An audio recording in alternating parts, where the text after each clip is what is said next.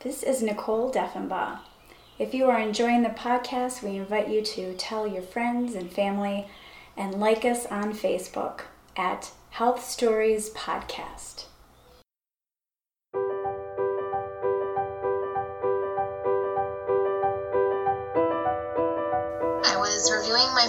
From my standardized patient encounter, which is where we work with a patient actor to practice some of our clinical skills. And in my peer feedback in the notes section, it said um, she was a little aggressive.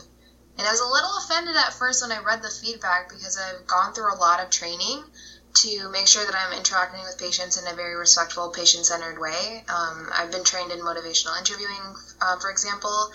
And so when I, re- but when I reviewed the video, I realized their feedback was spot on. I was so busy trying to get through this checklist that we were told to practice with the patient that I, all of my patient centered communication and other skills completely went out the window.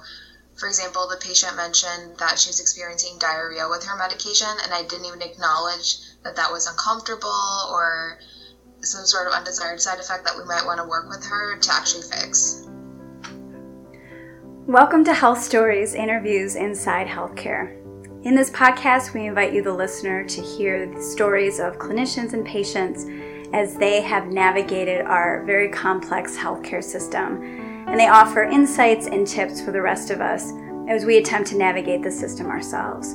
Today, I am grateful and uh, excited to welcome Archana to the program, and she is going to be talking about shared decision making and her experiences in medical school.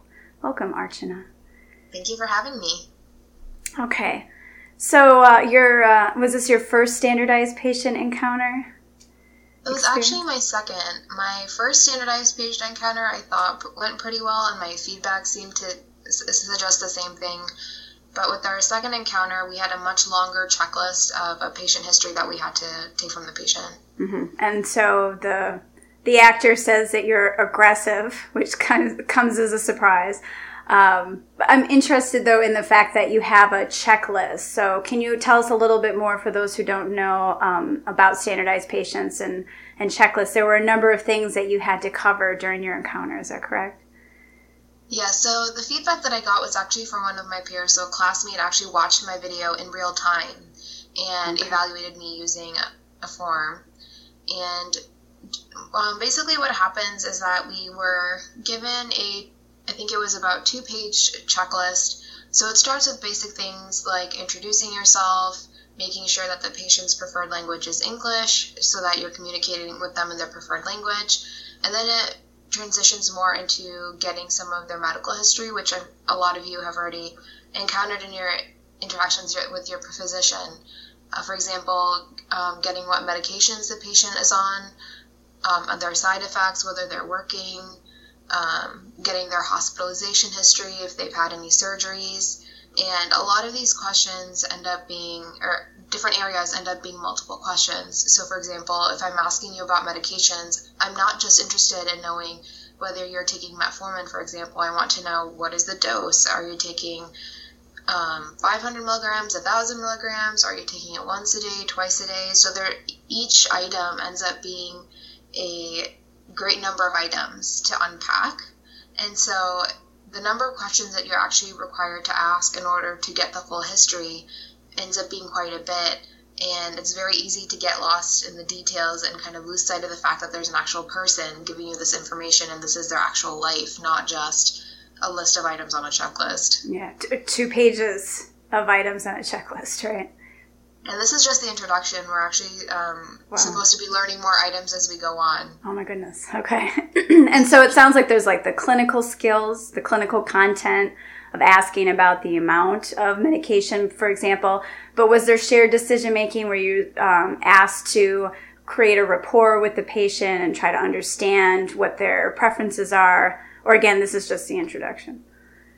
There actually were items on the checklist about patient centered skills, for example, making sure that you're empathizing with the patient so and acknowledging when their their frustration or their emotions that they're having um, body language so open body language leaning forward smiling um, so it's definitely on there but again, when there's so many other items on the checklist, you kind of uh, it's easy to lose sight of that. It's not that you're forgetting that because there are other ways that you do show it, but it's not just a matter of having the right body language. It's also acknowledging when the patient says like I don't understand or when the patient says I'm having a hard time.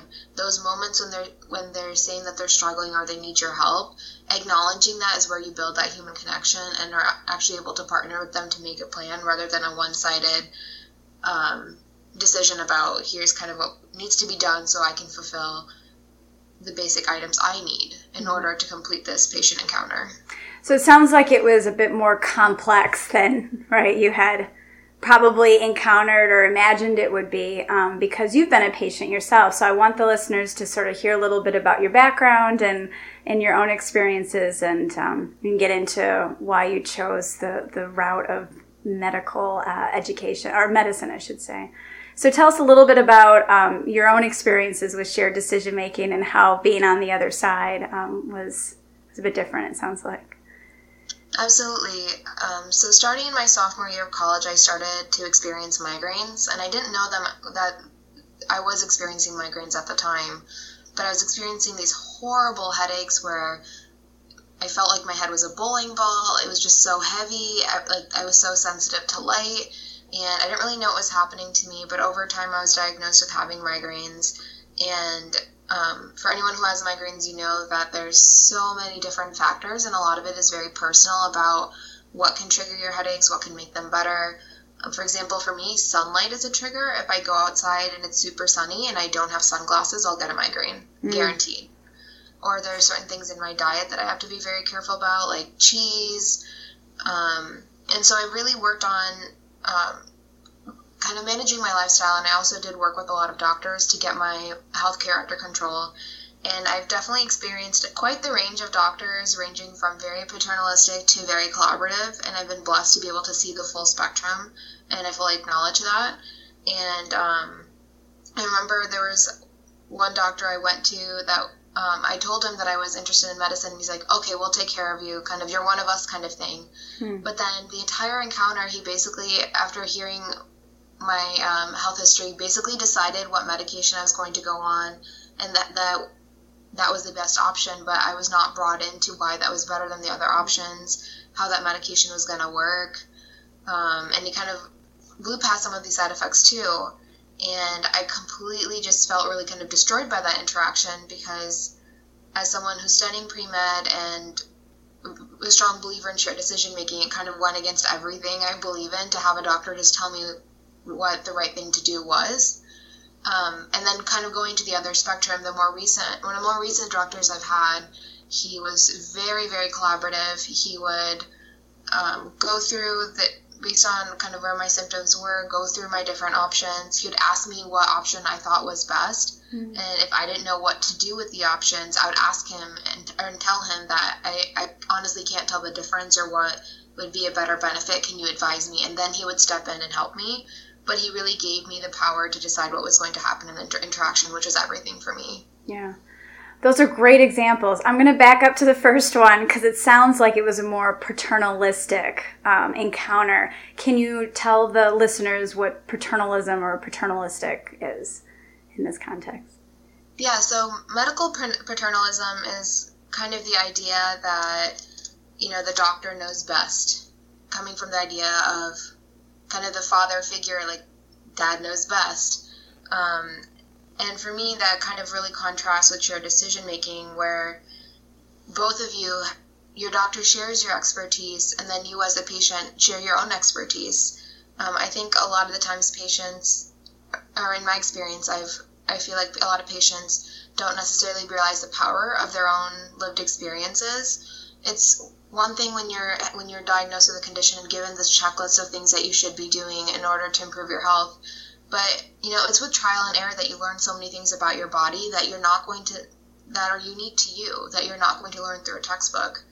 Um, for example, with me, with my migraines example I gave earlier about sunlight, for some people, they're not at all light sensitive. I am highly light sensitive. So, simple things in my everyday life about making sure I keep the blinds on when I have a when I have a migraine or making sure I have sunglasses even in the winter are something that that is very unique to me that the doctor would need to know about if he's thinking about what is your lifestyle with your health condition. Yeah, and it seems so because um, I really appreciate that you're talking about knowing your body, because I also recognize that some people are more um, reflective and aware of what's happening with their bodies, and others may not. I mean, they know inherently. I think we all know, but may have not, maybe have not spent the time um, really figuring out all of those steps. You know, like, oh, okay, so it was, you know, three days ago that um, I started to feel nauseous. Oh, yeah, I guess it was recently, and I was eating certain things, you know? So, um, and I want to unpack this a little bit more because um, when we had talked earlier, so telling, you know, full disclosure to the to the listeners, we talked a little bit earlier because I pre-interview all the individuals that I speak with, um, and you had talked about um, that paternalism or paternalistic approach actually works for some people, right? And so, Absolutely. yeah, and so I wondered if you could talk about that because um, shared decision making for those who are listening is really a, I would call it a hot topic in medicine because it's really important to empower patients. Um, and yet, when I work with clinicians and have worked with them, I often get the most frustration with I don't know how to. What do I do with a, a, a patient who wants me to be paternalistic? um, because those exist. And I find that that's really not discussed very often. It's sort of this assumption that everyone wants to engage in shared decision making, right? Um, so can you, yeah, can you talk a little bit about that? Absolutely. I think the basis for any meaningful interaction with the patient is just asking them what they want. It's as simple as asking, Are you comfortable with us discussing and coming up with a plan together? Or would you prefer that I make a recommendation based on the information you provided me and my expertise. If a patient says, Yes, I'd like to discuss with you, then that's a great opening for shared decision making. If the patient prefers a recommendation, then you have the opening to go ahead and make that recommendation, understanding that the patient has agreed. So that is a form of shared decision making, choosing not to be a partner in that, choosing not to be a partner in the actual decision making process about what the treatment is going to be but that there still has to be that decision point and choice that's in the patient's hands. Right. So still asking them, you know, do you, do you want to be a part of this? You know, what are your thoughts about that? Um, I also find that there's, and, and I'm generalizing by saying this, but there seems to be um, also cultural and age differences. Um, and again, there seems to be when individuals, patients who come in, um, older individuals, and, and again, I'm generalizing, um, may want to take a more paternalistic approach because that's the way that they were brought up. Or culturally, there's, um, you know, that's the way that culturally they were brought up that the doctor knows best or whatever he or she suggests I'm going to do. Why on earth would I question or suggest otherwise? Um, and I think that's where some people um, really struggle, right? Because how do I work with somebody who's just telling me, well, just do it? I mean, it's easy as a clinician to just do whatever they, they want me to do, but how do I engage in, in that conversation? Um, so, what have, what have been your experiences um, with that? I think that's a very valid concern, and I think that shared decision making is rarely a um, it's very rarely a easy solution. Every patient is going to be different, and culture is definitely a very valid um, concern. I think doing your best to understand the community that you're working with, what their values are. If you're unsure how a certain person practices, do your best to respectfully ask if it's possible. Um, a lot of the times, people do appreciate it if you just ask the question of how would you prefer this interaction, because you know individuals may be associated with a certain cultural group, but then, for example, I'm Indian, but then even within the Indian Indian American community, there's so much diversity about how people um, live with their different cultural identities. So the way that I relate to my identity may not be how someone else relates. So you can't even use cultural groups as a universal rule. So I think a lot of that comes down to building that rapport with the patient, asking in a very respectful way what their preference are, preferences are if it's possible, and um, doing your best to understand the community that you serve. Excellent. Thank you. Because I can imagine there are times where you don't really want to engage in shared decision making. If, um, for me, if it were an emergency, or just just do it. You know, I'm I'm feeling so horrible. I'm so ill. I don't really care. Just give me something. You know, so I can imagine even for an individual, it varies, right? Of course. So for you, in an emergency situation, you're absolutely looking to treat the immediate problem and then work from there because you don't have the time to think about all of these other concerns because the patient might need to go to surgery right away and that's not the time for having all these like no, no one wants to be talking about their culture when they when they have some sort of serious wound that needs to be repaired right away i think that the shared decision making uh, in optimally would be happening for example in a primary care setting where you might be seeing the same um, provider over multiple years and you're building a relationship with them over time. And for the patient to feel comfortable with actually telling you what's going on and making sure they're getting their needs addressed. And i think also for you to as a provider to be able to comfortably address you know different milestones health milestones and have that impactful relationship i think that's where that shared decision making comes into place in establishing that rapport yeah you had talked about um, a good encounter that you had in, in regards to a good example of shared decision making. Um, and usually I wait till the end or later in the podcast to offer insights and tips. So, spoiler alert, actually, um, we're, we're going to do it now. Um, because having, and, and people have heard this before, having done some community talks, um, I have done community talks in a senior center, for example, where some of the individuals again um, you know wanted more paternalistic. They they they didn't want someone to have a conversation with them. They just wanted to be told what to do. Um, but then also having individuals say um, I, I don't know what to do because my doctor is telling me what to do and i actually want to have a conversation with them um, and so if you could really kind of walk us through what this provider was doing with you because um, you told us a little bit about it, but I'm kind of curious what you did and what they did so people can hear a little bit about how that occurred. One of the things that I really learned for myself over time when I go to a doctor's appointment is I try to make a list of all of the questions that I have or what's going on that I want to make sure the provider is addressing. Because it seems really obvious when you're going through um, some sort of side effect from a medication or having some sort of concern with the medication like I have to talk about this because it's been bothering me all month. And then as soon as you go into the encounter and they're asking you a million questions and all this other stuff is going on, it's so easy to fall let that fall to the wayside. And then as soon as you leave, all those questions that you had come back right, right back to your mind.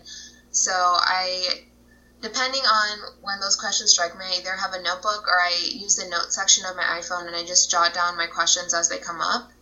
And that way I can check them through I kind of keep an eye on them throughout the appointment, and if we don't get to them by the end of them, I'll just let I let my doctor know, hey, I actually have a couple questions that we didn't address. Is it okay if we go through them?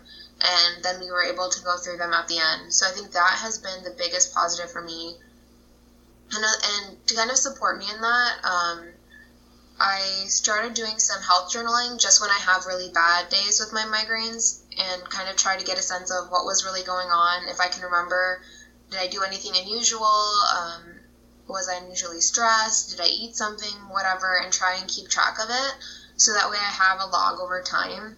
Because I do- my doctor did try to get some of that information, and it's again when you you have a month or two months between visits, it's easy to lose sight of those things. But if you have some sort of a record, it's useful for you to know how your health has progressed. But then it's also a good conversation starter. Um, so creating information that you can use for that encounter. Um, and then during our actual visit, I think what was really helpful for me is just my doctor was very respectful when he was talking to me. Um, when I gave him information, he would actually sit down and review what I was saying, and then try, and try ask me more questions to make sure that he understood what I was, what information I was bringing to him, the concerns that I had, and he was also very patient in answering my questions. So when I did ask questions, I felt comfortable because I felt like he was actually listening and responding to what I had to say, not just discounting them. And I recognize that that doesn't happen with all providers. Sometimes they're very busy and they don't have the time, or you know maybe the, the interpersonal fit just isn't there. So I say that fully acknowledging that caveat there. Um, and that's why I said earlier I felt very lucky because again I had been through so many different providers and I had one doctor who I by the time I saw him I'd had my migraines for a couple years. I had already done the diet changes, lifestyle changes, and then when I went to the encounter he just completely spewed all like this preset list of things that you tell someone who has migraines like you should change your diet, you should do this and it's like you didn't even ask me what I've already done. Mm. And what you just told me for the last 20 minutes was of no use to me because I've already done it. Oh, wow. Um, so I think having a provider who's able to acknowledge, and that's why I say the power of your own lived experiences, because I already tried those things. And if he had asked me, I would have told him how those went for me versus you making assumptions about what I'm bringing to the table. And I think that was in stark contrast to the doctor that I really liked because he didn't make assumptions. When we were reviewing medications, he would ask me my opinion. Do you think this one or this one is better? And if I didn't know, then he would step in. But it was my choice to bring him back into the fold for the decision. It was never him driving that decision. Mm-hmm. Um, and I think that was everything for me. Yeah, I, there, there's a oh, there's so much richness of everything that you just talked about, so I kind of want to go through it. Um, one of the things is you had talked about lists, you know, of writing things down that have happened. I've heard that so many times by physicians, and I'll admit myself, I didn't always write things down. You forget, right? Uh, oh, I forgot when this happened. Or someone will say, well, yeah, I know I was supposed to journal, but I didn't. Can you help people understand either from your own experiences or what you've been learning in, in medical school about why it's important to, to keep track and write down the things that are happening to you? I think in my personal experience as a patient, um, it's definitely been a lot of trial and error. I didn't really like journaling or keeping track of things, and I was kind of, I was really like against the idea of all these diet changes because all these foods that I love, I'm not supposed to be um, eating as a person who has migraines. Like I'm really supposed to be avoiding a lot of cheese and cheese. I love cheese um, or dairy, so I really have to make sure I'm not eating too much ice cream. And again, I love ice cream. So there's all, and it sounds really simple, but I'm a huge foodie. So like telling me to change these things is actually a very big like is a very big change for me. Uh, but I realized over time that these things were helpful for me. So I realize I feel a lot better and I get less headaches if I avoid these foods, or when I wear sunglasses outside, I'm able to better enjoy being outside. Um, and I think I also, after going through these encounters and not always feeling like I was getting what I wanted out of it, that I realized that I really do need to be um, keeping track of these things because I feel like sometimes my sense of time tends to be off. And as a provider, you try to um, in our health histories, one of the things we try to do is create different milestones and time, time points for different um, health events in someone's life.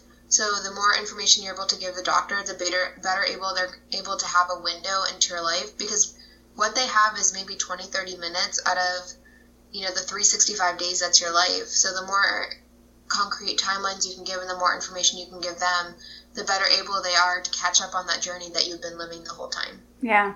And it also sounds like then you're able to enter into the conversation because the physician is saying, well, try this, try this, try this. And you're able to say, oh, I have, right? I have done that. This has worked. This hasn't worked. Now, now you're actually able to have a conversation with the physician though that spent, you know, I think you had said like 20 minutes telling you all the things you should do and you've already done them. Um, do you recommend um, coming in and saying, these are the things that I've done already?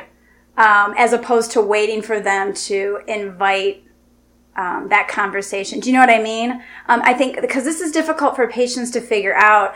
I don't want to come in and have a list of things and be like, here, here's everything I want to talk about. Here's everything I'm done because there's concern that you're going to appear to, and I'll use a term you had used in the beginning, aggressive. So patients are concerned about how they're perceived. So the patient doesn't want to appear too aggressive or taking over, and they want to make sure that they're respectful to the person that is making the decisions, right? Especially if it's a paternalistic individual.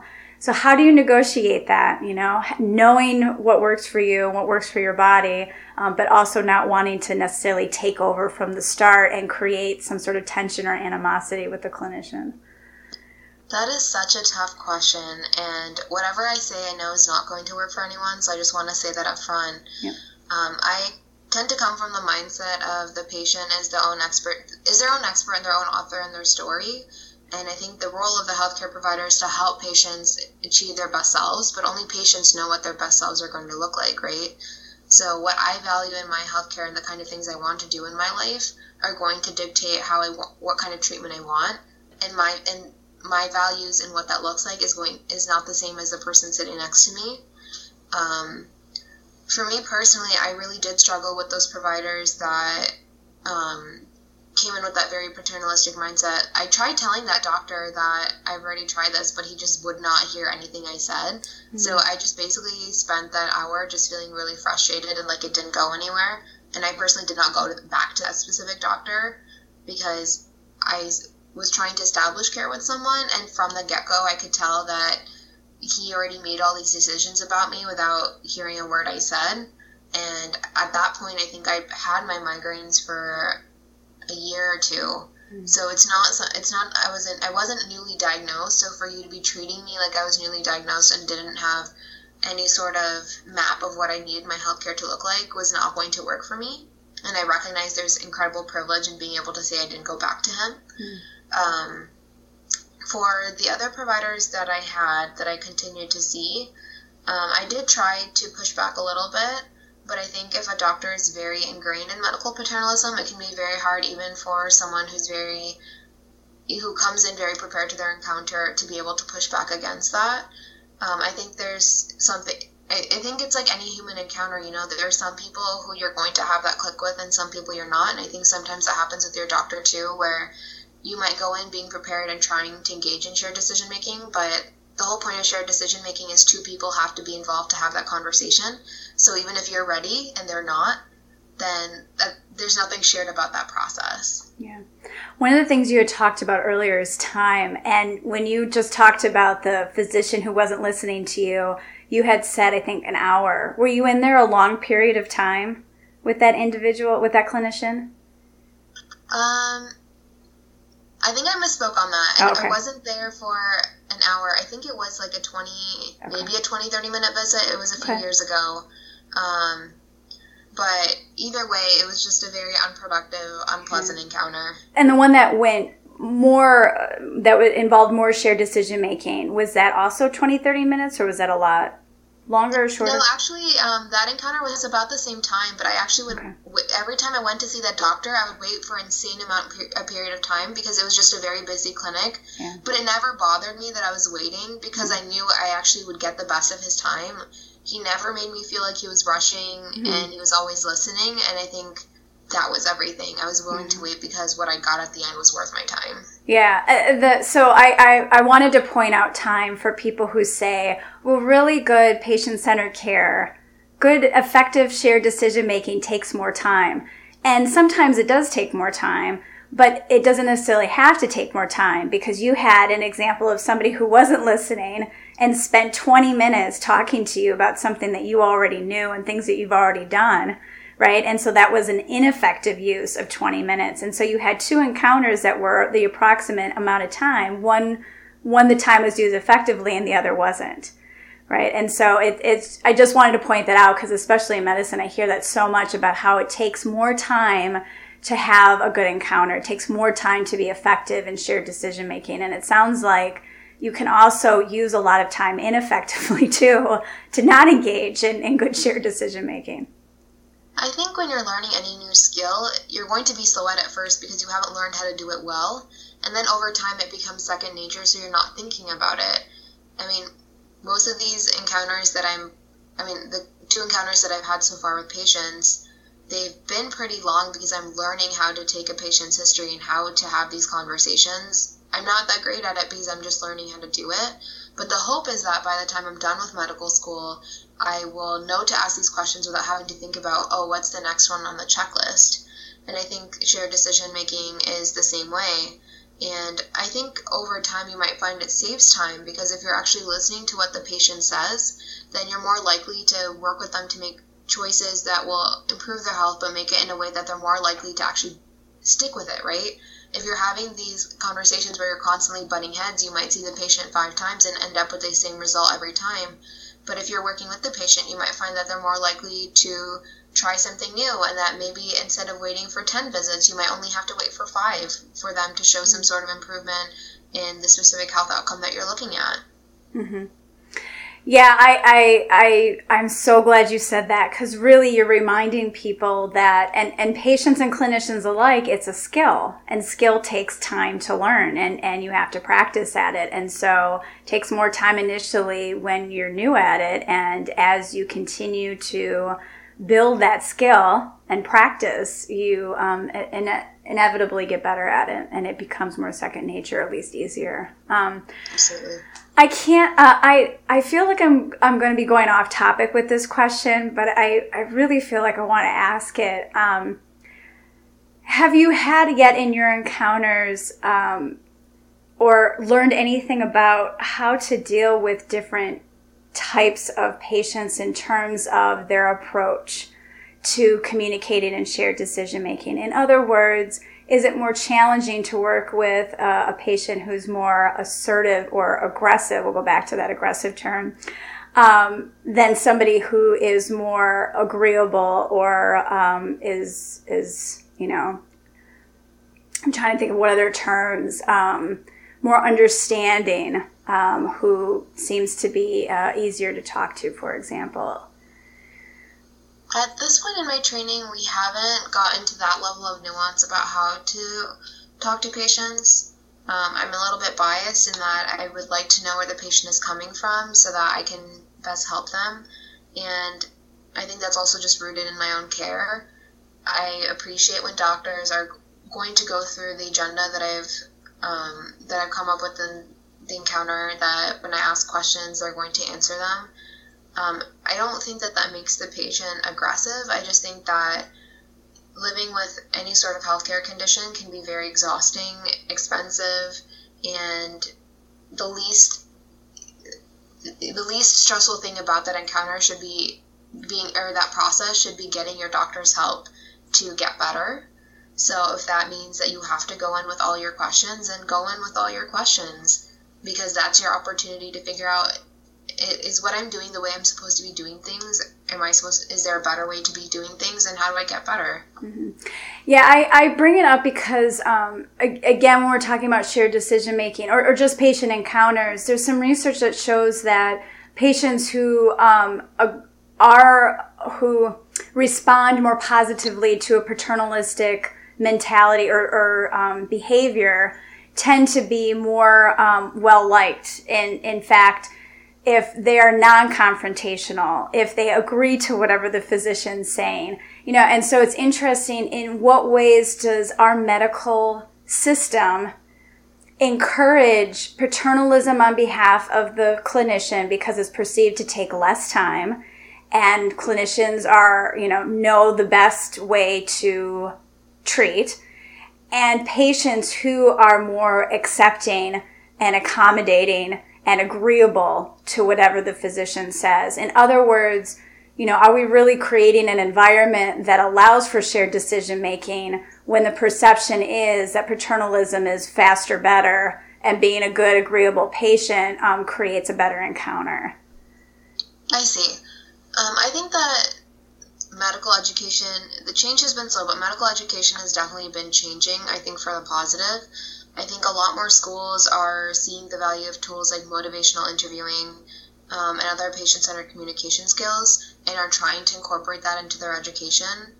Um, I think it could be used a lot more, but it's definitely a process. Like, we do have a session um, that's going to be exactly on motivational interviewing, which is a toolkit for eliciting a patient's own goals and reasons for change. So, again, letting patients drive the conversation, understanding their values, but I only have that for a single session out of right. you know the whole year that I'm taking the class, which is not very much time to master that skill, and that's a skill that I learned in grad school, and it took me a semester to learn it, and then I spent a year actually practicing it, and it's still something I'm working on, as you could tell from that story I was talking about earlier.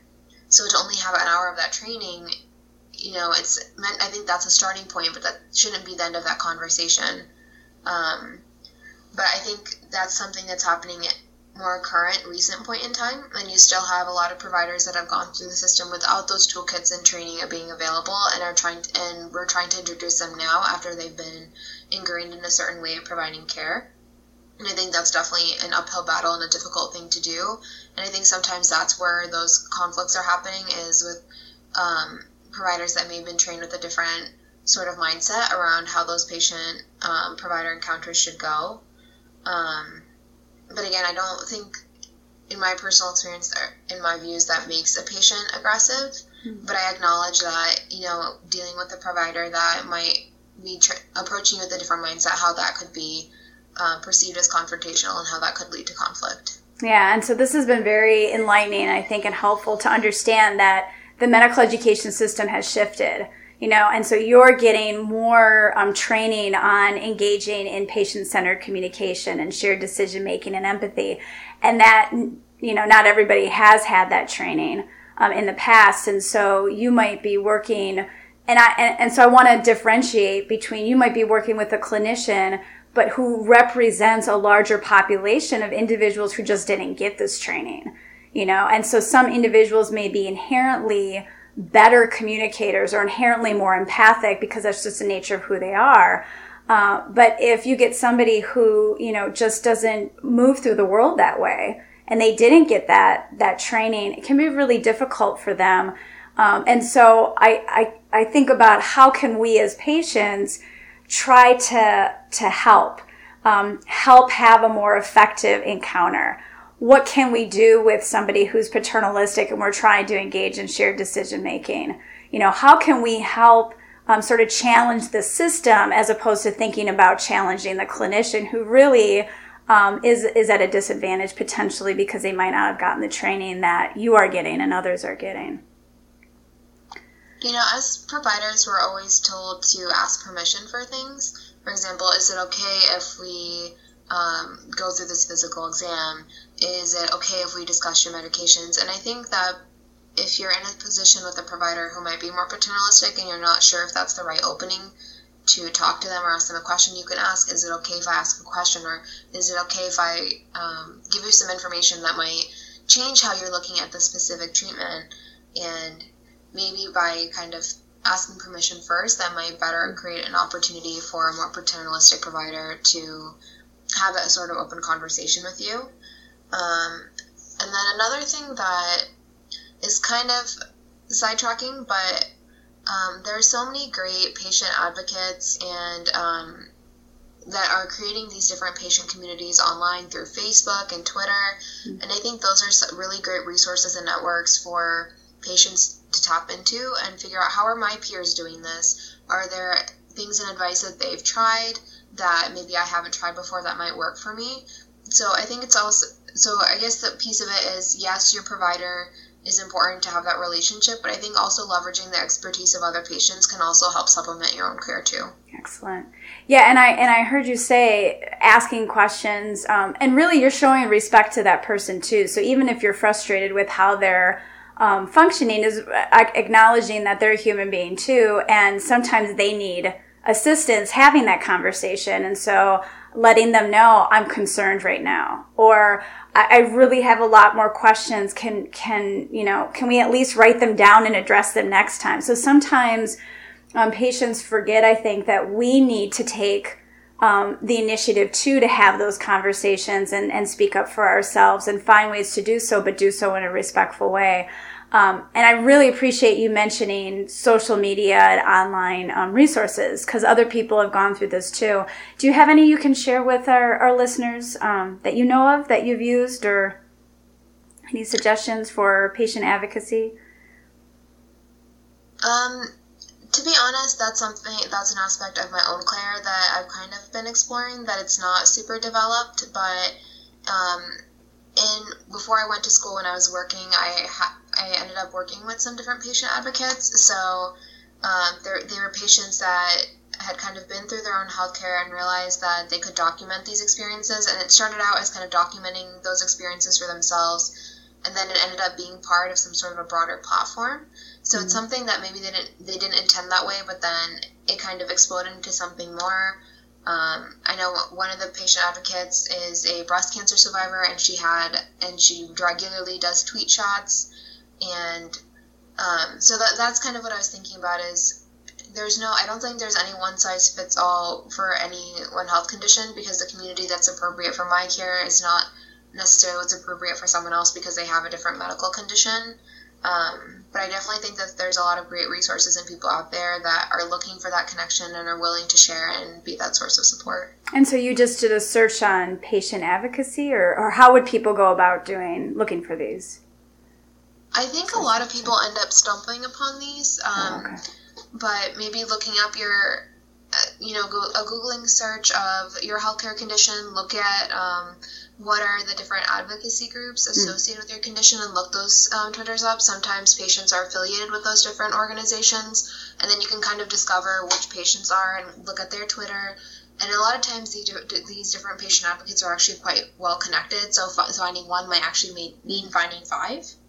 Um, so I think just keeping keeping an eye out. It's a, and sometimes you might um, find um, patient advocates in an unexpected way. Maybe you're talking to someone in the waiting room and they're comfortable talking to you about their healthcare condition, and that could be a point of connection too. Yeah. We're reaching the end of our uh, time together, which has gone by very quickly. Um, so I, I, appreciate having this conversation. Do you have any final um, thoughts or tips that you'd like to share with our listeners that we may not have touched upon? I think the other I think we covered all of the tips that I could think of for patients, but I did try to think about some um, tips for doctors, mm. and I fully recognize that I'm very early on in my training. Um, but these are just some tips that I thought about based on my experiences as a patient and kind of things that I hope to do as a doctor, and maybe they will be helpful for someone. Um, my first was just finding opportunities for empathy.